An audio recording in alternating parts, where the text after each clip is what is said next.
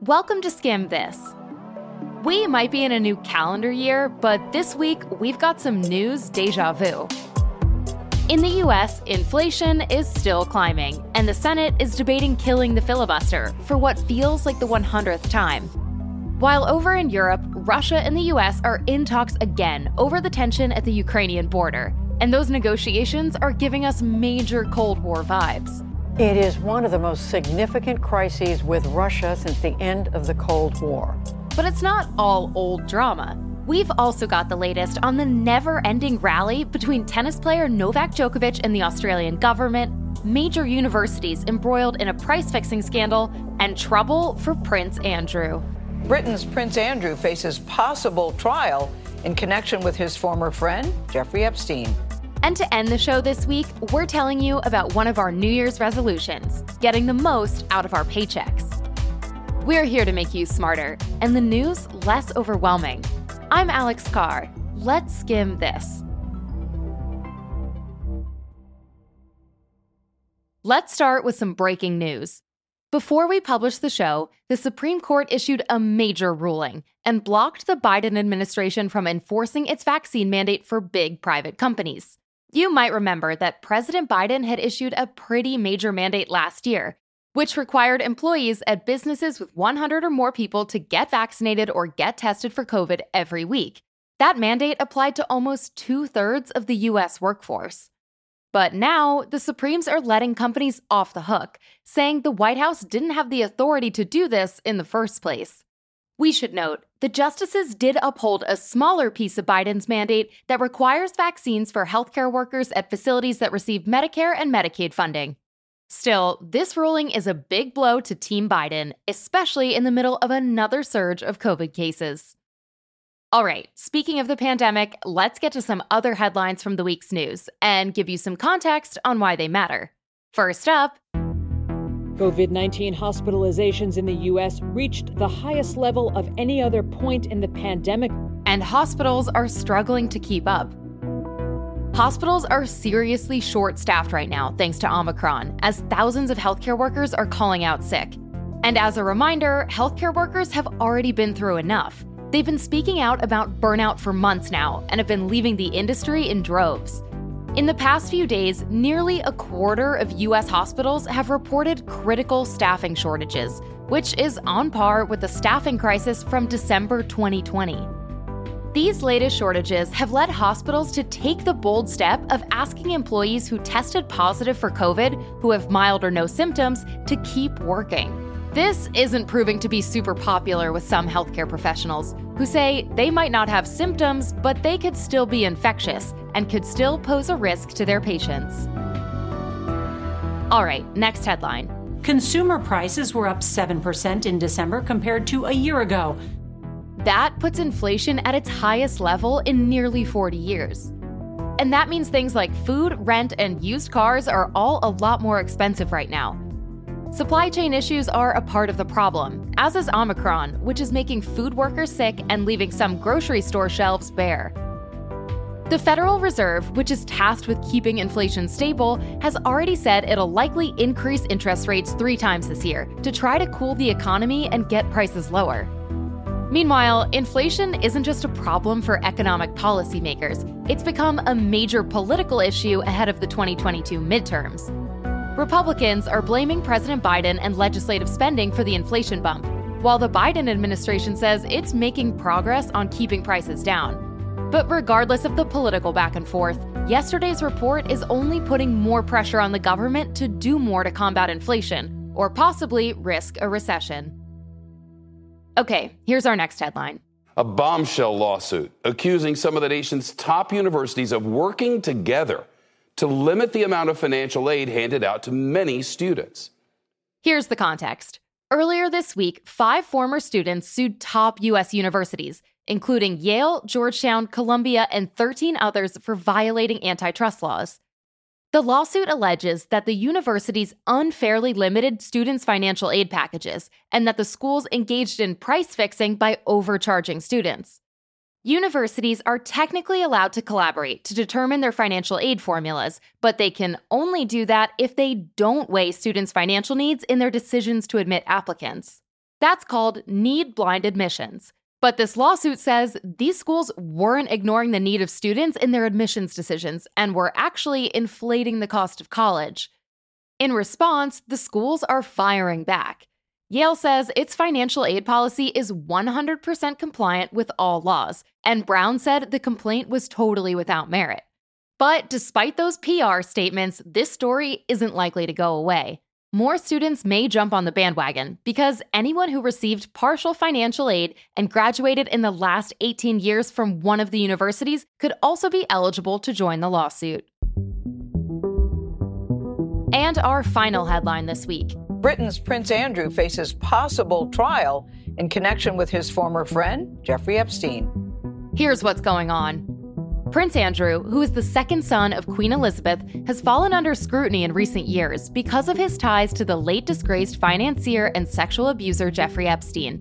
And now, some serious and long standing allegations could land Prince Andrew in a courtroom. An American woman has accused Andrew of sexually abusing her back in 2001 and says it was Epstein who set the two up. Andrew has denied all the accusations against him, and his legal team has been trying to get the lawsuit thrown out. His lawyers argued that because the accuser had already reached a settlement with Epstein, the lawsuit against Andrew himself wasn't valid. But that argument didn't fly in court, and this week, a US judge refused to toss out the lawsuit. Now, for the first time in its 1,000 years, the British monarchy is navigating uncharted territory. And on Thursday, the Queen announced she was stripping Andrew of his military titles and that he would no longer be addressed as His Royal Highness. That's a big deal. Whether Prince Andrew decides to fight this suit in court or if he refuses to cooperate at all remains to be seen. But one thing's for sure this is a royal mess. American and Russian diplomats spent the early part of this week in rounds of intense negotiations. And while the two frenemies never really got along in the first place, there's a greater sense of urgency around these talks in particular. That's because Russian President Vladimir Putin has been increasing the number of troops at the Ukrainian border, which has some Western countries afraid that he's going to launch an all out invasion and start a war in the process. This week, Russian officials said they told US diplomats they didn't have any plans to invade Ukraine. But that hasn't stopped people from saying these talks feel as heated as negotiations from the Cold War. To break down the latest, we called up Andrea Kendall Taylor. She's the director of the Transatlantic Security Program at the Center for a New American Security. Hey, Andrea, thanks for joining us. My first question for you is around the talks that the US and Russia have been having this week. And it feels to me like we've been here before, but can you remind me how we got here? I think if you were looking to how we got here, it's worth going back to the beginning of the Biden administration, where the Biden administration came in with ties between the United States and Russia at historic lows. And if you remember back in April, Russia has already accumulated its forces on Ukraine's border. That was very much at the time unexpected. So here we are again. In many ways, this is an extension, a continuation of that. So it is deja vu in some senses, but in other senses, this is clearly uh, a significant escalation to what we saw in April. I would say for President Putin, it's very much about trying to keep Ukraine in Russia's orbit I think when President Putin looks at Ukraine, he sees that things are moving in a trajectory that's unfavorable to Russia. And so if he is going to have to use military force to change that trajectory, he would rather do it now than when the Ukrainian security forces, the Ukrainian military becomes more capable. So here we are. And when you say things in Ukraine are shifting in a way that would not be favorable for Russia, could you just break down what you mean for me by that? Well, the very ironic element about Russia's actions and approach to Ukraine is that it is because of Russia's actions that Ukraine has moved in a much more anti Russia trajectory. Russia's own military aggression, and in particular its seizure of Crimea in 2014, has led to a significant public shift in the way that the Ukrainian public views Russia. It's actually increased public demand to some degree for NATO membership but has certainly for a large part of Ukraine solidified its desire to integrate more closely into Euro Atlantic institutions. A lot of people say these talks feel like they have kind of Cold War energy or Cold War vibes. And I'm curious if you agree and why you think people are saying that. I think so. I mean, just imagine, you know, the optics of yesterday. It was the United States and Russia who sat down at the table for more than seven hours discussing a conflict in Ukraine and broader European security issues where Ukraine was not present and the Europeans were not present. Of course, the Biden administration has gone out of its way to coordinate with allies, and we will see the meetings at NATO and the OSCE later this week. But that is certainly, I think, the vibe that you're getting at is the US and Russia sitting down. And I also think the Cold War kind of mood to the meeting is also about what Russia laid out on the table, right? So the list of demands, or really the two list of demands that Russia issued, one to the United States and one to NATO, was very much about rewinding time. It's about reversing the Cold War's outcomes. It's about reinstating spheres of influence and rewriting the security order in Europe. So in all of those ways, both in terms of the optics of the US and Russia sitting down, but also the substance has a lot of echoes of the Cold War built in. US diplomats set pretty low expectations going into these talks. And I think some people are probably wondering what's the point of having all these meetings if you don't expect anything to come from them? For a lot of our audience, I think that's the same as should this meeting have been an email? Absolutely not, because the stakes are so high. I mean, we're talking about the potential of another major war in Europe. And so if there is a diplomatic path to be pursued, no matter how uncertain, I think it's incumbent on the Biden administration to do its due diligence and figure out if it's possible. I think there is a clear understanding that Russia could walk away from this week's meetings saying that diplomacy has failed and using that to build a public case for why they need to escalate in Ukraine. That's entirely understood in Washington and in Europe. But because the stakes are so high, you have to follow diplomacy as, as long as possible while planning for the worst. Have we gotten to a point where Putin can kind of do whatever he wants and there's basically no threat the US can make that will stop him? I would say that's a fairly accurate description of where we are. I think, unfortunately, the United States has extremely limited leverage in this situation, in large part because when it comes to Ukraine, Russia simply cares more. And Putin understands that asymmetry of interest. But the Biden administration, I think, has done a very good job in trying to make stark the choice that Putin faces. So, on the one hand, on the diplomatic side, the Biden administration has communicated to Russia that we are willing to have negotiations about where we place missiles in Europe, about the size and scope of exercises. So on the one hand that we've said, yes, we are willing to do these things. There's certain conversations we are willing to have. On the other hand, if you choose not to go down that diplomatic path, we are going to use economic sanctions we've previously refrained from using. We will increase our footprint in Europe. We might be willing to put new weapon systems into Europe that we haven't done before. So it's a pretty clear choice. Further potentially complicating things is that Russia also recently got involved in the unrest in nearby Kazakhstan. Why did Putin send troops in to help quell the unrest, especially when things are near a boiling point with the West? So it certainly wasn't instability that the Kremlin welcomed. It was, you know, a black swan event, something that wasn't on anyone's radar. So why did they send troops into Kazakhstan? Well, because Putin isn't willing to let an autocrat be ousted by mass mobilization. It's just too close to home. He does, I think, actually believe that this is a provocation by the United States or efforts by, you know, these foreign agitators to cause unrest, to unseat leaders who are unfriendly. Kazakhstan is next door to Russia. And if protests can unseat a longstanding dictator there, then they can do it in Russia. So it was really important for Russia to not let that happen. It's also worth noting, though, that there was an announcement that Russian troops will go home within seven to 10 days. So this is something that's fairly quick and isn't really a distraction for the Kremlin. And my last question for you is we're coming up on Joe Biden's one year of being the president. It doesn't seem like President Biden wanted so much of his foreign policy agenda to be eaten up by Russian diplomacy. How has Putin kind of forced him to reorient his focus and redo his whole foreign agenda? It's really remarkable. This administration was really clear that China is the number one long term strategic threat to the United States. Russia was very much a distant second. But I think if you look at the past 12 months, the number of high level visits between US, senior US officials and senior Russian officials. Obviously, Putin and Biden met in Geneva. They've talked on the phone multiple times. The same can't be said for Biden and Xi. It's across the board. The director of the CIA traveled to Moscow in December. Secretary of State Blinken has met with his counterpart Lavrov multiple times. So I would say probably one year into the Biden administration, this is not how they would have expected to be spending their time.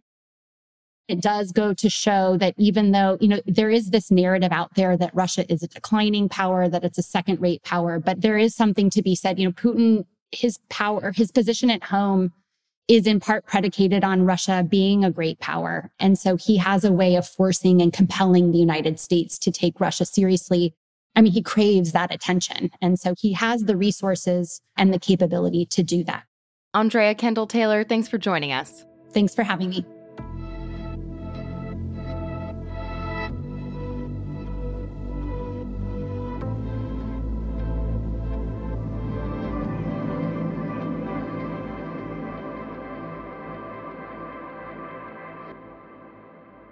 Speaking of intense back and forths, the biggest story in tennis right now surrounding world number one Novak Djokovic. His visa has been denied and he is expected to be leaving Australia. There's a new twist tonight in the Novak Djokovic saga. He's now under investigation over whether he lied on his travel entry form. Novak Djokovic back on the tennis court in Australia after winning that courtroom battle over his visa. But that may not be the end of it. How's that for a rally? As you just heard, tennis star Novak Djokovic has been at the center of a lot of drama over whether or not he can compete at the Australian Open. We'll break down what's going on in 60 seconds. Actually, a little more than 60 seconds. Novak Djokovic is the number one men's tennis player in the world, but he's not exactly universally well liked. Sports commentators have said the tennis star is pretty polarizing, and this latest battle in Australia is no exception. Australia requires foreign travelers to be vaccinated against COVID 19 in order to enter the country. Djokovic, who's been openly skeptical about vaccines, received a quote, medical exemption to play at the Australian Open this month. Travel documents show he recently recovered from COVID, but the Australian government said our travel restrictions are no joke and hit the tennis star with a pretty fiery return. Last week, after he touched down down under, Djokovic was put in a temporary hotel detention facility while his case was sent over to a judge. His own mother said Australia was keeping him as a quote prisoner while people around the world, from Australia to his home country of Serbia, started protesting for Djokovic to play. But on Monday, an Aussie judge reinstated Djokovic's visa, saying the tennis player didn't have enough time to speak to his lawyers before he was detained. Okay, so match point Djokovic? Not so fast. Reporters have looked into Djokovic's paperwork to get into Australia and found that his story might not add up. After he allegedly tested positive for COVID 19 back in December, Djokovic posted photos maskless at an event where he also was presenting awards to kids. On Wednesday this week, the tennis player admitted he didn't immediately isolate after his positive COVID result, which is already pretty sus. And then he got caught in another blunder. On his health form to get into Australia, Djokovic said he had not traveled internationally in the 14 days prior to his arrival, which was also proven to be false. Now, Australia's top immigration official is considering rejecting Djokovic's visa again, a move that could ban him from entering the country for three years. So, while Djokovic is practicing for this Grand Slam like he's already won his off court battle, Australia's government isn't ready to say advantage Djokovic. How'd we do? Want us to skim a question from the news? Send us your suggestions to audio at theskim.com.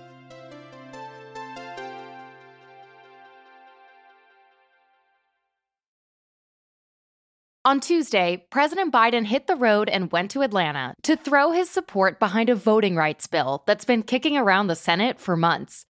Biden seemed frustrated at a lot of points throughout his speech, but one moment in particular caught a lot of people's attention. I believe that the threat to our democracy is so grave that we must find a way to pass these voting rights bills. Debate them, vote, let the majority prevail. And if that bare minimum is blocked, we have no option but to change the Senate rules, including getting rid of the filibuster for this. In his speech, the president endorsed getting rid of the filibuster in order to push through this legislation. I've been having these quiet conversations with members of Congress for the last two months. I'm tired of being quiet. And while the fate of that specific bill is still TBD, we wanted to remind ourselves what the filibuster actually is and recap both sides of the spicy debate over changing it. Let's start with a definition. Filibusters are unique to the Senate, and it's an action designed to prolong debate and delay or prevent a vote on a bill, resolution, or amendment. Basically, it allows lawmakers to stall a motion indefinitely. While the word filibuster might make you think of lawmakers talking for hours, at least in the movies, I've got a few things I want to say to this body. And as a matter of fact, I'm not going to leave this body until I do get them said. senators could technically trigger a filibuster by simply announcing that they want to block a bill. Sounds pretty annoying, but there's only one way to avoid a filibuster. It's called cloture, otherwise known as getting 60 senators on your side to end debate on most topics and move to a vote. Which brings us to why we're talking about this now. In case you missed it, the Senate is a 50 50 split, with VP Kamala Harris serving as the tiebreaker. But in order for Dems to actually pass a lot of non budget related legislation, they need 10 Republican votes to hit that cloture threshold. And spoiler, bipartisanship isn't so big in DC these days. Hence, President Biden saying, let's finally get rid of this filibuster and pass some stuff already. So let's break down both sides of the argument about the filibuster. People in favor of keeping the filibuster argue that it promotes compromise and bipartisanship in the Senate. Because if you have to make friends across the aisle in order to get a vote on your bill, you're more motivated to negotiate to find common ground. And as a result, you might get legislation that makes both sides and more Americans happy. In the past, the filibuster has forced lawmakers to play nice and actually get stuff done, and keeping it might encourage them to do so again. Filibuster fans also say keeping the filibuster provides checks on how much power the majority party in the Senate actually has. If a party has only slight majority control, like the Democrats do right now, but there was no filibuster, they could basically pass whatever they wanted, even if almost half the Senate totally disagrees. Not to mention, if the balance of power flips after, say, a midterm election, that's bad news for the party that was just in power, which basically lost any say it had. By the way, that's a very real possibility for Democrats this November. And it's a bad outcome for Americans who would have to deal with endless policy flip flopping. And finally, some say the filibuster is essential to how the Senate in particular is supposed to operate. Unlike in the House, where bills can pass via a simple majority rule, or the presidential race, which is decided by a majority of electoral votes, some people argue that the Senate needs to be a legislative body that uniquely has to seek out compromise. So, those are the arguments in favor of keeping the filibuster. The arguments against? The first is pretty obvious. Getting rid of the filibuster might mean more legislation can actually get passed in the Senate faster. 60 vote supermajorities are pretty rare, and as you've probably noticed, bills tend to move really slowly in the Senate if they get voted on at all. For Democrats, that's a pretty big pain point right now, as they've seen a lot of their agenda fail that 60 seat filibuster test. And now, a lot of Dems are saying voting rights and preserving our democracy is a pretty big reason to say bye to the filibuster. Another argument in favor of scrapping the filibuster is that it gives a small number of senators the opportunity to derail and obstruct progress on bills. The Senate already gives small and rural states the same number of senators as states with big populations, like California or New York, so minority interests are already overrepresented. Plus, it's pretty rare that legislators actually use the filibuster to engage in meaningful debates in the first place. Rather, it's used as a way to close the door on legislation. So, if it's not actually creating compromise and it gives a small number of lawmakers an outsized say, what's the point of having it in the first place? And the final argument in favor of getting rid of the filibuster is it was kind of an accident to begin with. It wasn't written into the Constitution, nor was it a part of the Founding Fathers' OG vision for the United States. In fact, some historians say we can actually trace the filibuster to the 1800s, when Vice President Aaron Burr suggested a rule similar to the filibuster, and it accidentally became a pretty integral rule in the Senate. How's that for leaving your mark? We should note the filibuster doesn't favor one political party in particular. Democrats and Republicans have both used the filibuster to their advantage in the past. In recent years, Democrats used the filibuster to block funding for President Trump's border wall, and Republicans have used it to limit gun control. So, those are the pros and the cons, but where does that leave us? Kinda like the Senate, a bit stuck. Democrats are planning to fast track the voting rights bill for a vote next week. Whether or not Majority Leader Chuck Schumer motions to end the filibuster to get that bill over the finish line is TBD, and all Schumer needs is for every Democrat to be on board. Because, in an ironic twist, all you need is a simple majority vote to get rid of the filibuster. But Biden and Schumer likely don't even have the full support of their own party.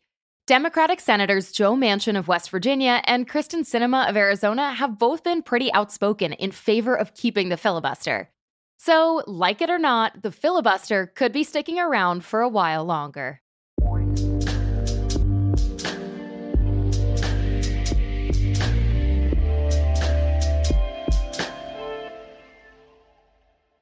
Here at The Skim, we do New Year's resolutions a little differently. Every January, we do a How to Skim Your Life challenge, where each weekday of the month, we unlock a new daily task. This year, it's all about things that help you find joy in your everyday routine. And we get into all of it, from skimming down your phone apps to getting better sleep. These small changes can have a big payoff. And this week, we're focusing on a challenge that's literally about getting you more money. That's right, we're gonna skim your paycheck with a little help. My name is Marsha Barnes. I'm a personal finance expert and the founder of the Finance Bar. Let's get really basic here. Most of us make a salary, but the total amount of that salary isn't what shows up in our checking accounts. Here's where the rest of that money is going. Our money goes to federal expenses, it goes to medical expenses. It goes to any retirement accounts that we have or have not signed up for because many employers just sign you up. It may go to state taxes. So those are just some of the things where our money goes that we often do not pay attention to and we need to be a little bit more mindful of it. Think of it like this any money that's not showing up in your checking account is typically going into one of three places taxes, healthcare, or retirement. And while there's not much we can actually do about taxes, we can get a better understanding of healthcare and retirement. Starting with healthcare, a big portion of your paycheck is probably going to your health insurance premiums. And that amount can seem like a lot, but over the long haul, it's probably saving you money. Because healthcare is expensive, and we can't always predict what kind of care we're gonna need in the future. But there is still a way to get money from your employer health insurance plan. In addition to health insurance, some companies also offer health spending accounts or flexible spending accounts. HSAs and FSAs are pre tax dollars that you put away for later to spend for future medical expenses, like tampons or glasses. A flexible spending account and a health savings account are, are very similar. So they, they're tax free money that allows you to put money away to pay for things like medical and dental expenses. The primary difference is with a flexible spending account, it's usually limited per your employer of how much you can contribute. You usually have to use it within a year. So you have to use that money within a year. However, your employer is able to offer a grace period, and many of them do.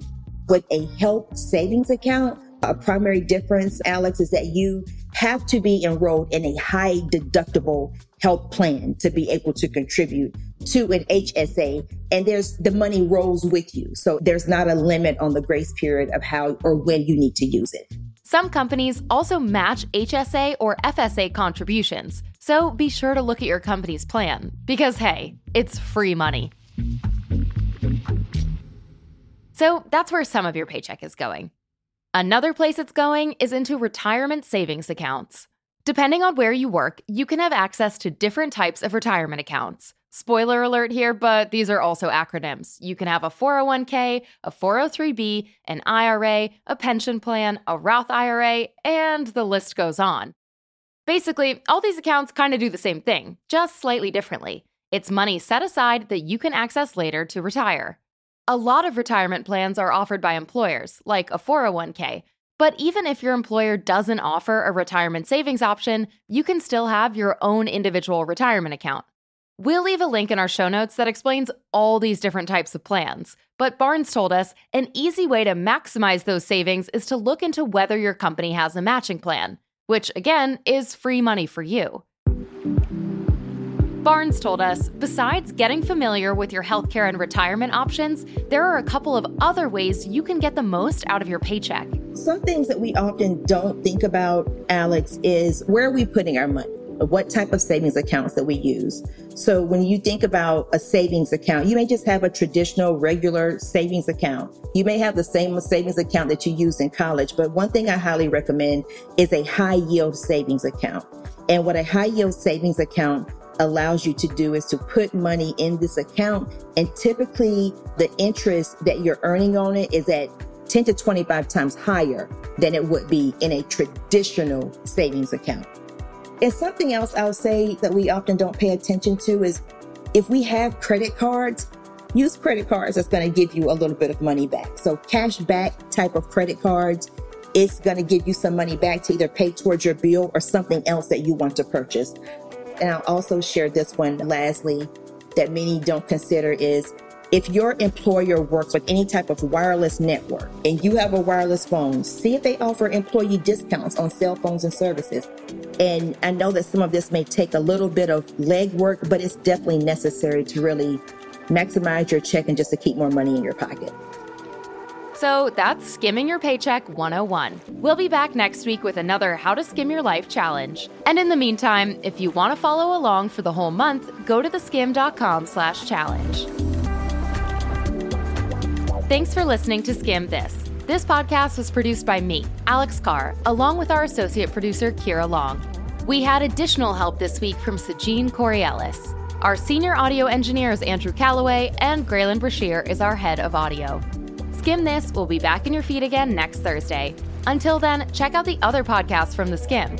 9 to 5 ish is where we're talking all things career with our founders, Carly and Danielle. And Pop Cultured is our weekly deep dive into the culture stories you can't stop thinking about. Follow 9 to 5 ish and Pop Cultured wherever you're already listening to us.